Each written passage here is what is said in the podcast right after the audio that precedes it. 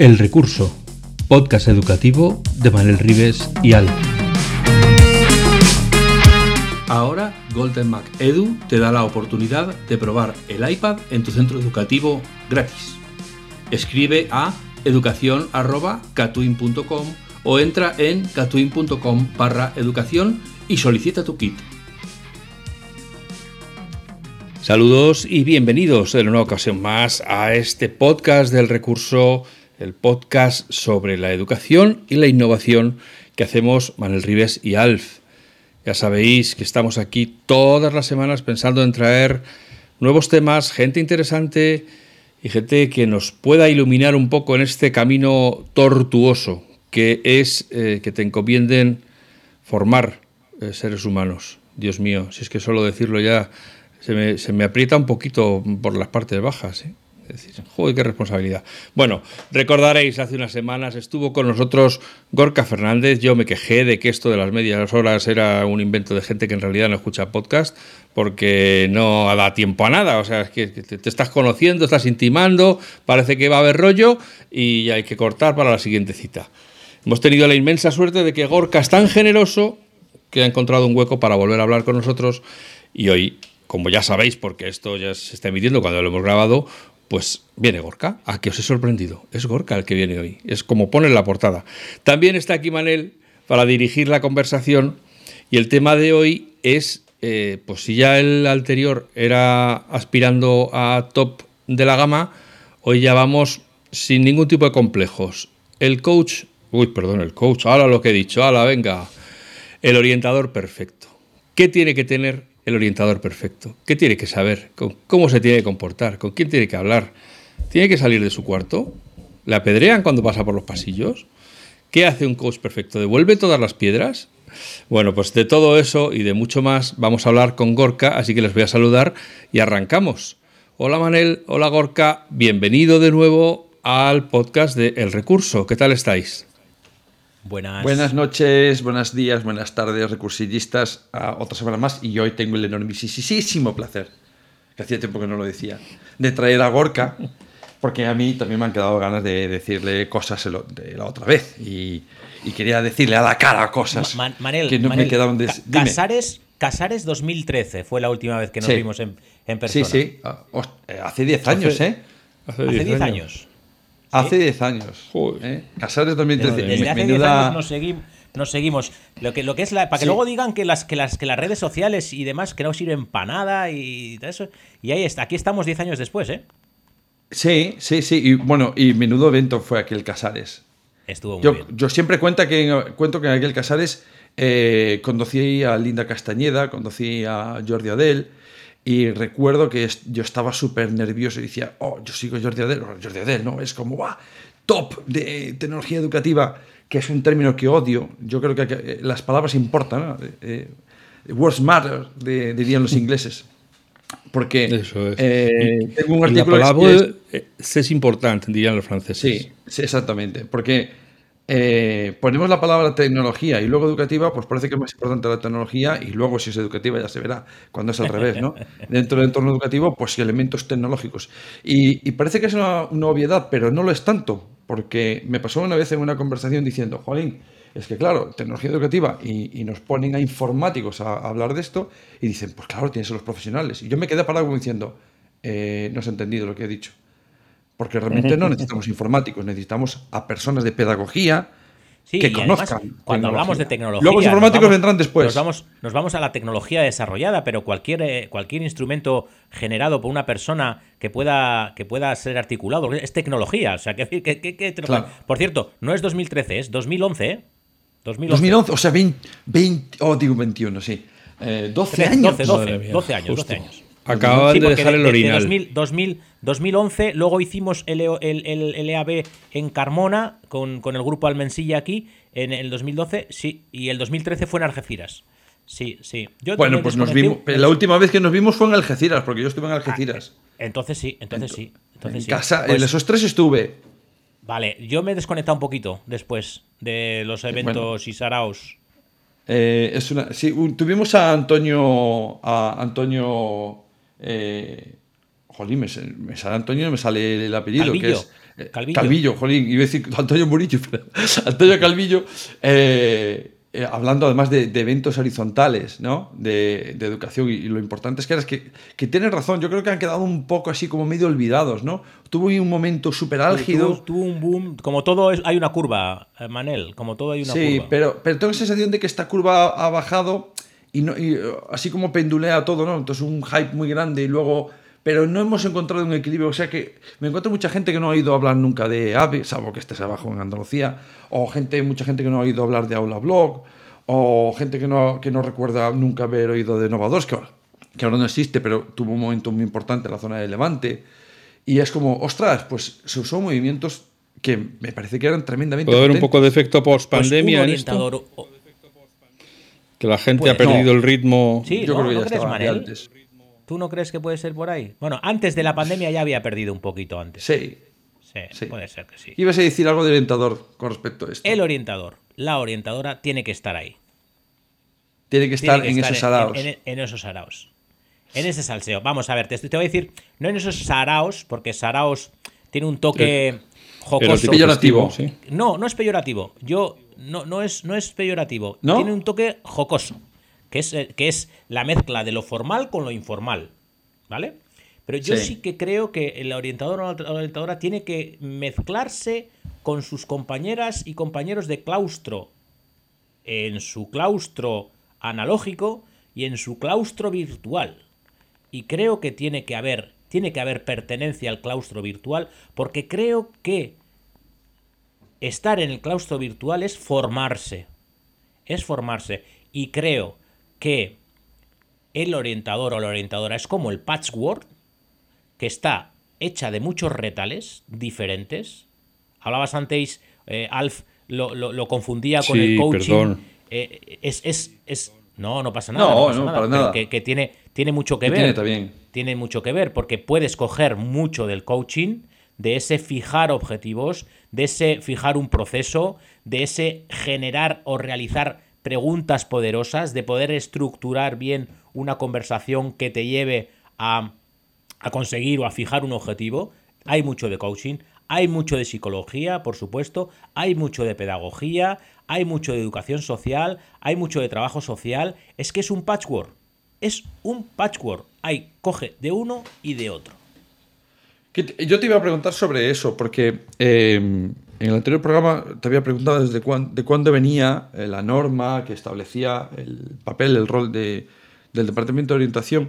Y yo tengo la sensación, no sé si es real o, es muy subjetiva, de que realmente ha pasado pues, eh, desde la LOCSE, pues imagínate, 95, ya va a hacer prácticamente 20 años, y prácticamente no se ha movido nada o muy poco el, el rol que tiene que jugar dentro de un centro educativo. Eh, la persona que está designada dentro del departamento de orientación, ¿no? Como cabeza. pero es que tampoco se ha movido, es que tampoco se ha movido el del profesor de matemáticas, ni se ha movido el del profesor de lengua. O sea, hay una, un estancamiento generalizado, creo yo. Sí, sí, sí, sí. Al final eh, eh, mueves currículums eh, y bueno, ni siquiera sé si mueves currículums porque al final son pequeños matices. tengo la sensación de que se ha querido mover más y me parece que acertadamente con el tema de, las situaciones de aprendizaje, de, conectarlo con lo real, pero no acaba de aterrizar en, las aulas. ¿no? Lo ponemos en un papel, a ver si funciona así. El, tema, vamos a ver, si estamos un poco criticando el hecho de que vayamos hacia una educación inclusiva en papel de la, normativa y no haya recursos suficientes para generar esa, educación inclusiva. Eso está claro.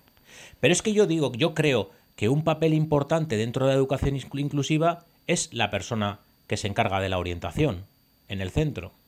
Porque es un poco el, que, el, que, el que distribuye el juego de, en, la atención a la diversidad.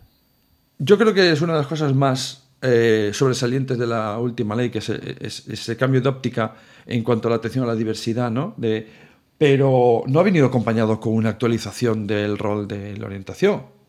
No, no, ni no, no. Y comentábamos en el anterior episodio eh, con una con una ratio, bueno, no a ti no te gusta el tema de la ratio, pero con, una sobredimensión una carga del, trabajo, del trabajo de, la, orientación excesivo. Es Pues mira, como lo decía Alf, ¿no? Es, eh, lo decía al final del episodio anterior, ¿no? En el que estuve por aquí. Decía que, bueno, se puso la figura para ver lo que sale y a ver lo que, lo que surge. Cuando lo haces de esa manera tan improvisada o de una manera tan poco coherente, pues pasa que la gente no sabe en qué consiste y pasa que que la, que la, figura queda diluida. Sí que es cierto que yo te digo, te lo, te lo, te lo ejemplifico con un patchwork y claro, cuando una persona no está definida en un rol concreto, la indefinición lo que hace es generar rumores.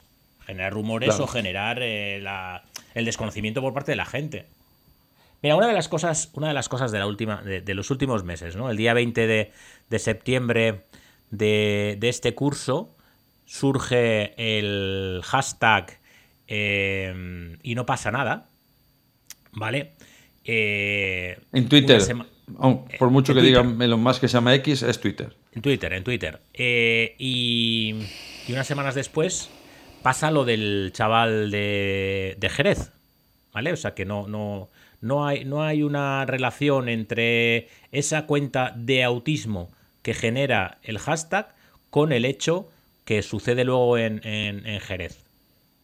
Bueno, pues el hashtag ese nos está, a mucha gente le está haciendo mucho daño y hay mucha gente que está replicando ese hashtag o que replicó ese hashtag con el profefobia, pero yo creo que nos está mostrando eso que los padres nos cuentan de lo que ha pasado su hijo con eh, necesidades educativas especiales, cómo le han tratado, nos está contando y mostrando que, tenemos cierta insensibilidad a veces con la diversidad, con los alumnos diversos.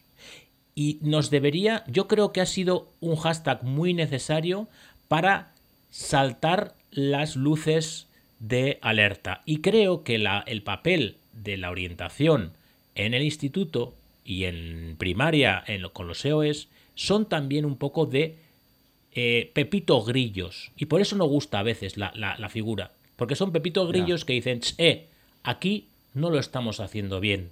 No estamos tratando de la forma correcta a esta persona, que por lo menos lo mínimo que se, se, se, merece es que le traten como una persona, un ser humano. ¿Vale? Yo creo que ese hashtag ha aportado más que, que lo que, vamos, que yo creo que ha sido más beneficioso que, perjudicial. Eh, el orientador y la orientadora, en, la otra, ocasión hablabas de que tenía que estar en el claustro virtual, que tenía que, vivir y, aprender de los demás, pero se le permite en los centros, desde tu punto de vista, se le permite a los centros meterse en cuestiones... Em, que a lo mejor salen fuera del tiesto de hazme, aquí un estudio de este niño y ponme el, estudio de investigación psicopedagógica y... A ver, el... orientación está en el ETCP eh, o sea, y no es dirección, pero está muy vinculada a dirección. Está muy vinculada a jefatura de estudios con protocolos, por ejemplo, de, de partes, con convivencia. Es decir, no es, no es dirección, pero tampoco es un, un profesor o una profesora mm, normal. Es decir, tiene, bastante coordinación con, dirección.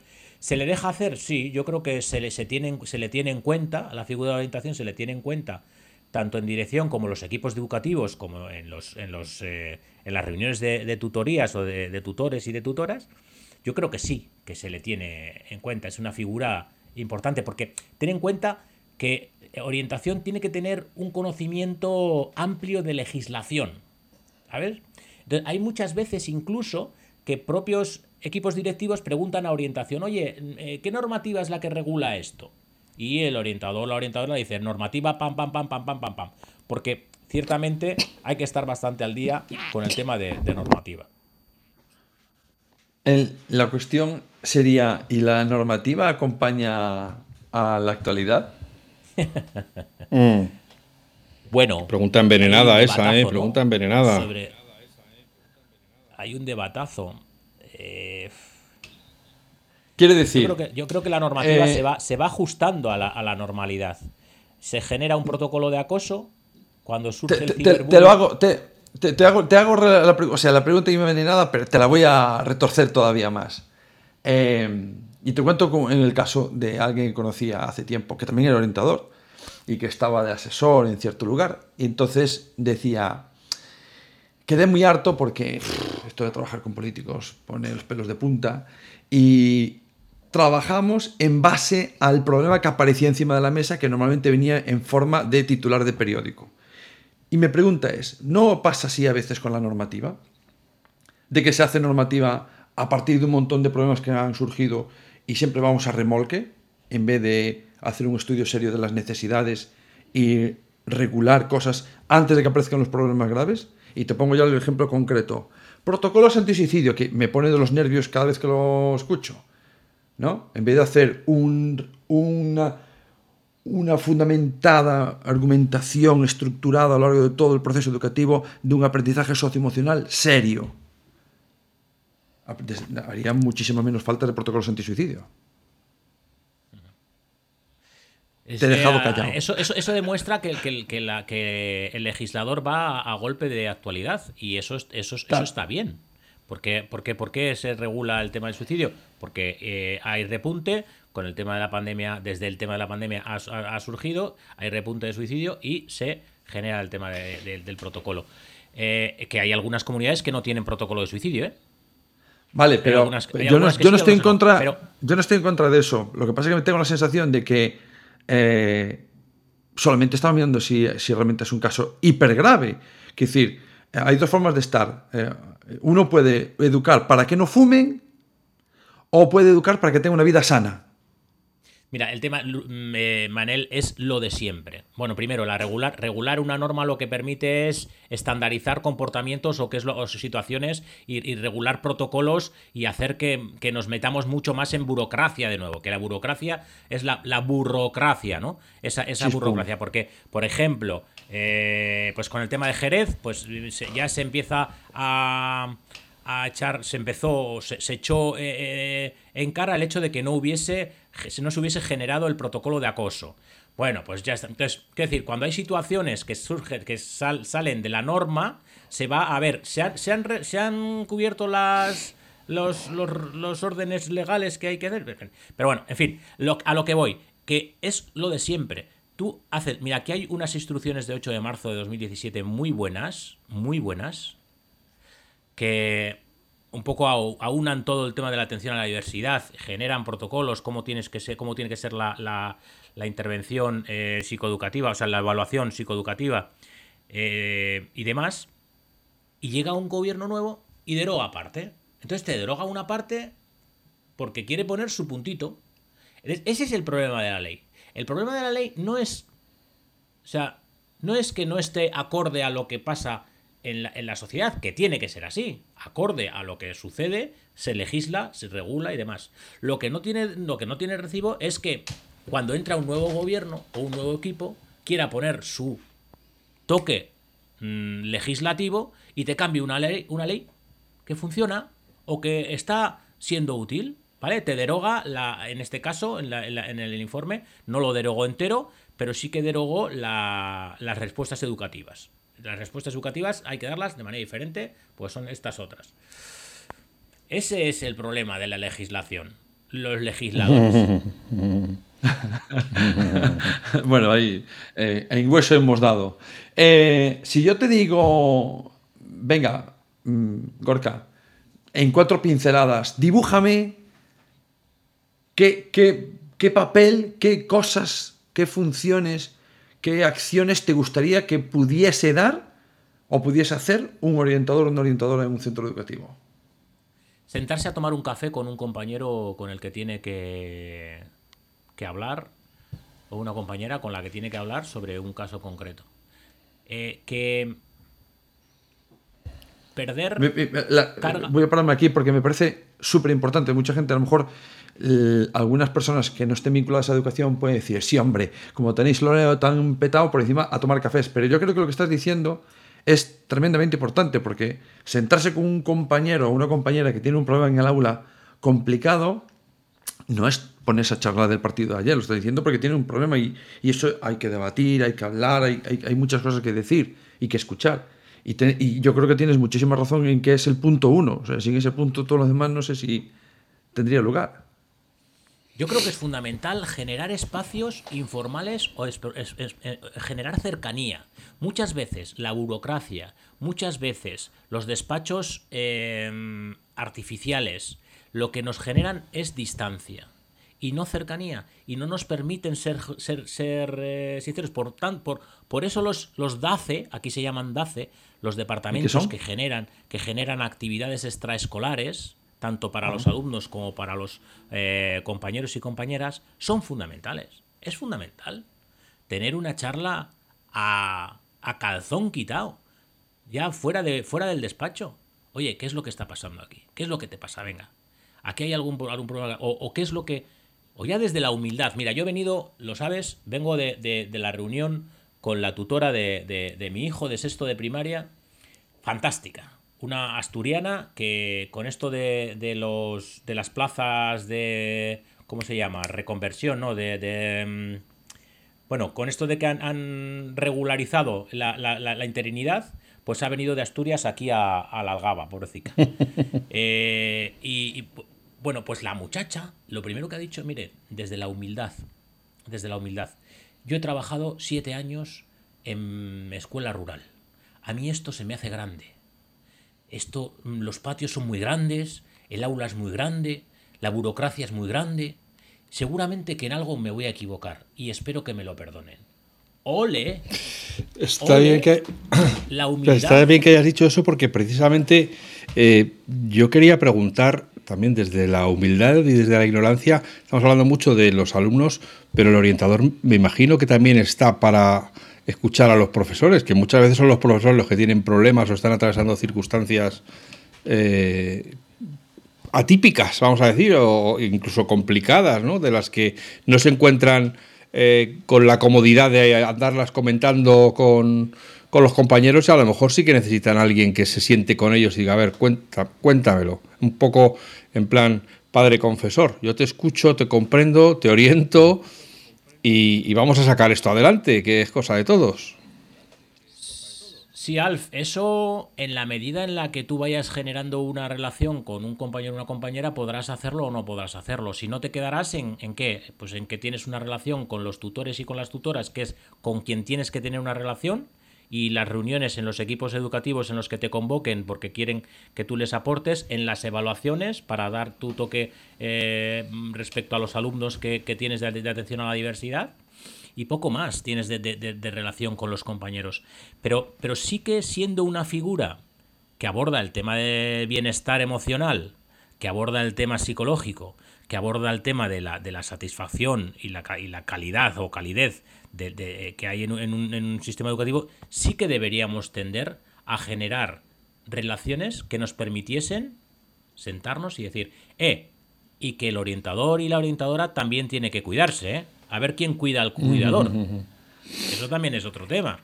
Porque ahí, ahí también, ahí puede haber, ahí puede haber un, un, un, un, hombro muy interesante en lo que puede ser la figura de dirección, que es que la dirección es fundamental porque es el liderazgo es clave. Lo que me comentabas, ¿no, Alf? De respecto al tema de cómo, cómo, cómo, a mí hay veces yo ahora mismo digo, pues mira, a mí no me, saldría tener una relación más o menos de confianza con, unos compañeros y con otros no. ¿Sabes? Pero por lo menos si ellos te vivencian y te viven como, como esa figura que, eh, con la que pueden contrastar lo que sea, pues habrás conseguido gran parte del éxito de, tu labor como en orientación. Y eso es lo primero que me has dicho. Tener momentos, que es una forma muy bonita de decirlo, tener momentos donde podemos sentarte con un compañero, tomar un café para hablar de un tema importante. ¿Qué otra cosa te gustaría en ese instituto o colegio idílico eh, que tuvieses la capacidad de hacer? Aquí tenemos dinero y recursos a, a puedes pedir lo que quieras. Una escuela de padres. Yo creo que las escuelas de padres son, son, son espacios. De familias. De familias.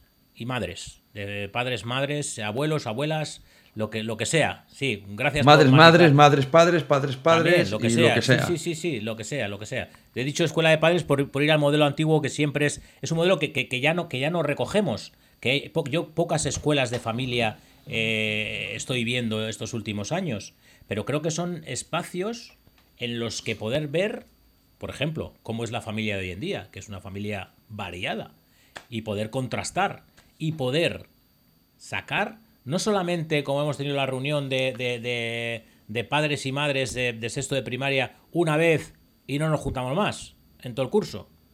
No, no, no. Desde la orientación sería interesante tener una especie de... Hay, sacar el jugo a las comunidades de aprendizaje, a, esas, a, esas, esas escuelas con comunidades de aprendizaje que hacen tan bien el hecho de, que, la, la, familia intervenga en el, en el centro, pues tirar por ahí. Ah, a mí me encanta, sé, que es de película, pero yo creo que al final es así. Eh, yo creo que es cultural. Pero me encanta cuando escucho a los americanos cuando hacen cosas para la comunidad. Es esa forma de entender la comunidad de, aquí estamos todos, oye, nos ayudamos. ¿eh? Harlem, vamos a trabajar para la comunidad. Y voy el domingo a hacer algo para la comunidad. Eso me parece que es algo súper bonito que haría falta. Vale, no te rebato ninguna de las dos, me parecen súper importante lo que acabas de decir. Pero ahora te quiero que me digas una cosa para esa escuela o instituto que tenga que ver con recursos. ¿Qué te gustaría que tuviese el departamento de orientación? ¿Qué me gustaría que tuviese el departamento de orientación? Aparte de 100 orientadores. Recursos. Es que, bueno, si te digo eh, pruebas estandarizadas para poder hacer evaluaciones, evaluaciones de calidad, me centraría en la evaluación psicopedagógica, que no es algo que me, que me encante. Eh, ¿Qué es lo que debería de tener? Porque las pruebas estandarizadas, porque ha pasado alguna vez que, que la gente protesta, es que de repente orientación le han dado de presupuesto 1.200 euros. Claro, pero las pruebas estandarizadas baratas no son. No, no son baratas. Por eso, por eso igual. ¿Un Wix cuánto cuesta? Por eso me gustaría tener una, amplia gama de batería de, de, encuestas, o sea, de, test y demás.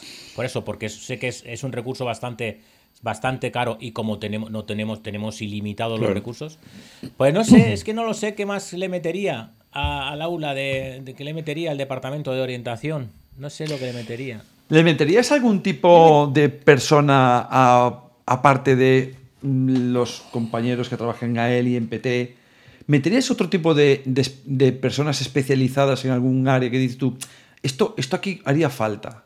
Sí. Y además va un poco en relación a la figura que yo estoy mm, llevando a cabo este curso, que es un curso europeo que se termina la financiación y se acaba la figura. Estas cosas que, uno no entiende. Porque tú es un problema, generas una, figura, le das un toque y ahora cuando lo tienes ya encauzado, ¡pum! Se acabó. ¿Eh? Se acabó el dinero. Yo voy a hacer la, Bueno, la figura que, que, trabaje el tema de el absentismo y el riesgo de abandono. Una persona que se centre solamente en ese colectivo de chavales y chavalas que no quieren venir al instituto, que no quieren venir al colegio. Que en el colegio es menos, ¿no? Pero en el instituto ya se, agudiza un poco más. Esa figura yo creo que es habría que institucionalizarla más allá del Next Generation y de todos los, los eh, de todos los, de todas estas subvenciones que tenemos a nivel europeo. Yo voy a hacer la pregunta la pregunta rara. ¿Ubicarías ese gabinete o ese departamento en algún punto concreto del colegio? Mira, suelen estar cerca de dirección. Ya, que no es un sitio donde la gente vaya a acercarse mucho por lo que les pueda caer. Pero sí que lo pondría cerca de la sala de profesores y profesoras. Yo creo que sería clave tenerlo por ahí. Y yo siempre he pensado que el departamento de orientación, no sé, yo, hasta creo que le cambiaría hasta el nombre, porque ya trae mucha tú le pondrías un nombre inglés, mucha mochila. que te gusta mucho el tema inglés. A mí me mola. a mí me mola. Tú, le pondrías un eh, counseling, un counseling on Exactamente. Hours, claro. Advisor Center o algo así. Bueno, estoy, estoy mal de la cabeza que lo voy a hacer. Pero, pero mola eso, sacarlo un poco. No porque el orientador me parezca mal, porque justamente eh, viene de orientar y creo que es una, una, una, de las cosas que menos se les ha o se os ha dejado hacer y que, y que más debería estar poder haciendo, ¿no? De, de orientar a... Eh, ¿Meterías una persona específica para coaching? ¿Coaching para profes y coaching para alumnado? No. No. No. A ver, yo cogería, eh, como he dicho, virtudes del coaching y lo metería en un asesor educativo, en un... No sé, yo, yo le... A ver, yo le daría... Yo, yo le pondría un coach al director o la directora.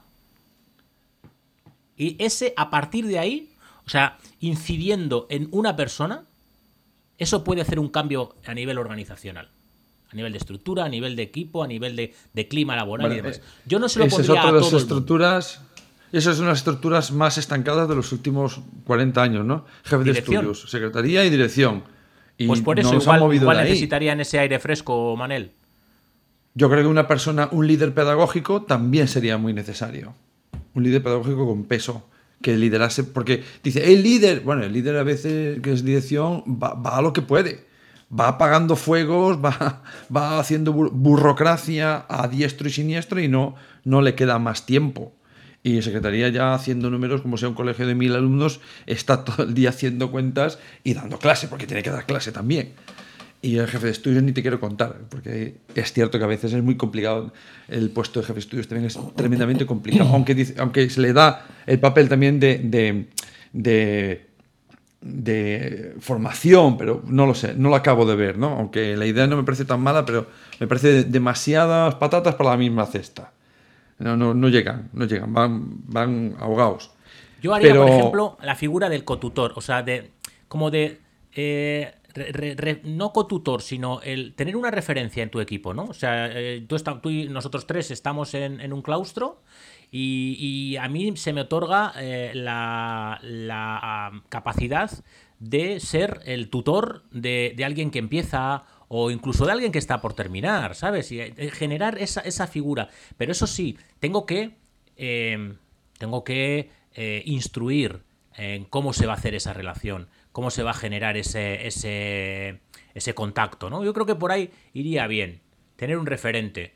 Eso se hace mucho en psicología. Los psicólogos y las psicólogas tienen su, su psicólogo que, con el que contrastan lo que están viviendo en, esto. Pues tener un compañero, una compañera con la que contrastar a lo largo de todo el curso, aunque luego te lleves bien y contrastes con otras personas, pero puedas decir eso, ¡pum! ¿Sabes? Me parece una idea súper buena y aparte que la idea de que entren, por ejemplo, en el aula, que nos cuesta mucho los docentes, que entre alguien en el aula a observar lo que hacemos. No tanto la figura de la persona que entra a hacer apoyo cuando tienes un problema, un hándicap con algún alumno concreto, ¿no? Eh, sino el de voy a observar cómo haces y luego te doy feedback. Porque eh, a mí me, pasa, justamente, eh, he dado una formación, bueno, uno de los días de formación, y llevaba a alguien conmigo, y entonces al final me tenía unas notas, y yo, ostras, a ver qué me va a decir ahora. Y cuando me las dijo, dije, ostras, pues Chico, cuando lo dije, eso en mi cabeza pensaba de otra manera. Ah, Pero tal, como me lo acabas de decir tú, el próximo día que tengo, no puedo seguir sin, dar contexto a lo que dije en la serie anterior. Por eso Entonces, me parece muy importante.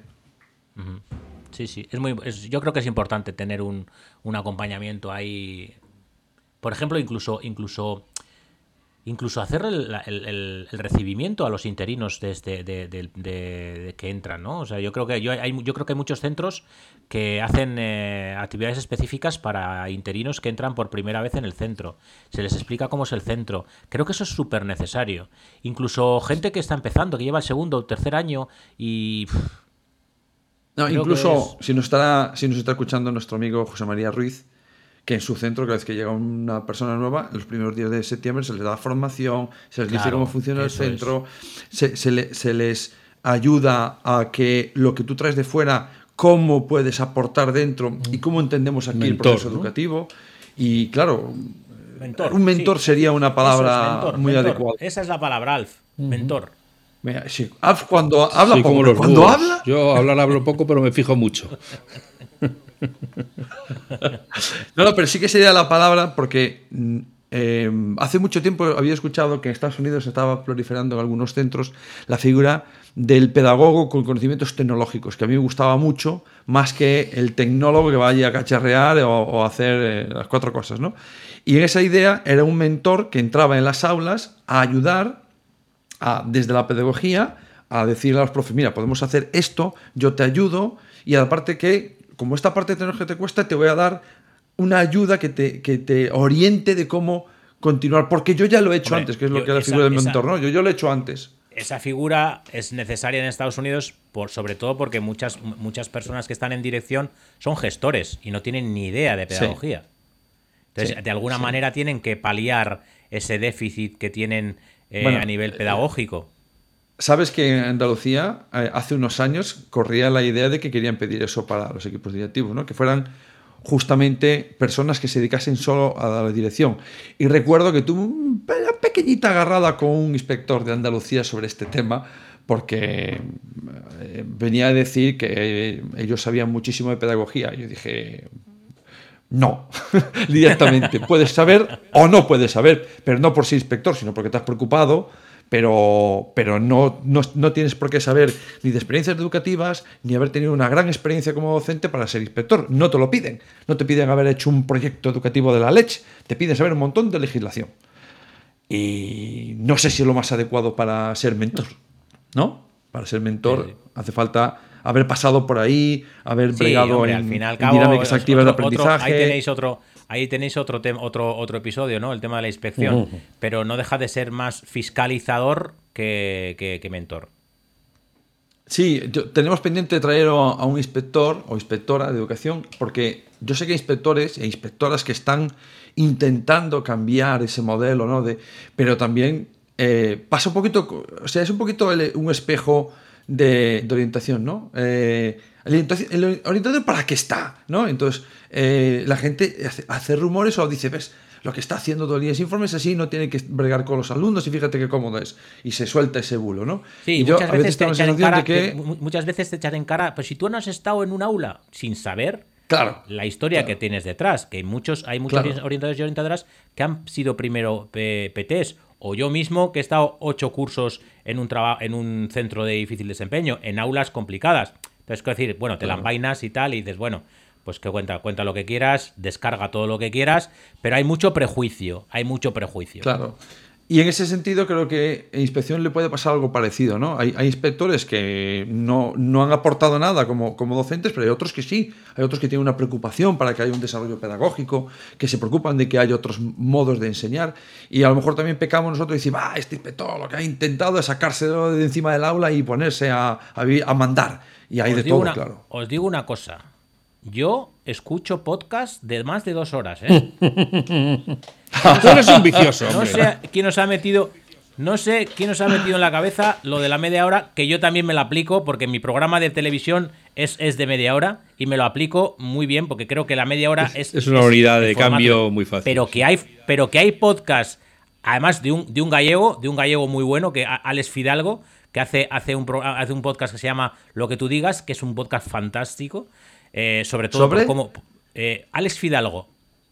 Sí, pero ¿sobre qué trata el Ah, ¿sobre qué? De todo. Hace, hace entrevistas de todo, a todo, de todo tipo. Hay entrevistas, bueno, la última que he visto, por ejemplo, ha sido la de, he escuchado la de Luis Tosar. Luis Tosar, bueno, gente de todo tipo. Eh, pero les, pero, Dos, horas y media, ¿eh? Dos horas y media charlando. Bueno, nosotros, no, sé yo si sería, mira que me gusta hablar, ¿eh? pero no sé si dos horas y media se me, se me va de largo. Sí, quedaría, sí quedaría, sí quedaría. Lo que sí que algún día tengo me están a mí entrando ganas de hacerlo. Fíjate lo que te digo, pero me voy a sentar y voy a esperar a que se me pase. Oye, última pregunta, para no marcharnos demasiado de la media hora. Eh, bueno, yo tengo la idea de que algún día, por algún evento, ya, voy, tarde. Uh, me gustaría algún día en un evento, no sé en cuál, que estemos al filo, hacerlo en directo. Ay, a mí me apasionaría. Me apasionaría. Eh, una, mañana y, en esa mañana que estuviéramos, estuviéramos en un evento que fuera pasando gente, eh, familias, inspección, profes, eh, especialistas, alumnos, que aquí todo el mundo habla de los alumnos, menos los alumnos que no hablan, no se les dejáis. Ven para aquí, cuéntanos tu historia, que, de, esto va de ti más que de cualquier otra persona, de los alumnos y de las alumnas. Me molaría mucho. No sé qué saldría, pero.